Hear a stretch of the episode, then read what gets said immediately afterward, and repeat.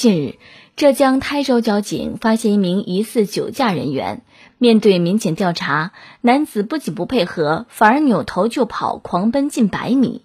据悉，男子自以为练过体育，跑不了得，但没想到追他的交警是国家一级运动员，一分钟不到就将他抓捕。经检测，男子属于醉酒后驾驶机动车，目前已经被刑拘。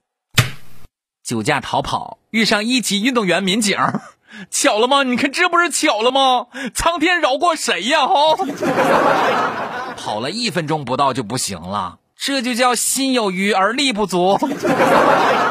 现在我终于知道为啥有的公务员岗位要限制几级运动员了。也是，你让博尔特喝两斤白酒再跑，他也得趴窝。你说你跑啥？车还搁那块呢，你跑得了和尚跑得了庙吗？几个菜呀，醉成这样式儿的，可能跑得太快忘了带上脑子了。酒后驾驶害人害己的道理谁都懂。有时虽然能够逃过交警的拦截，但是却或早或晚逃不过车祸的拦截，躲不过悲剧的上演。别让生命再为酒驾买单了。为了自身和他人的安全，请广大的司机驾驶员朋友们自觉遵守交通法规，牢固树立拒绝酒后驾车的意识，切勿酒后驾驶，形成良好的驾车习惯，共同维护好交通安全，构建和谐社会。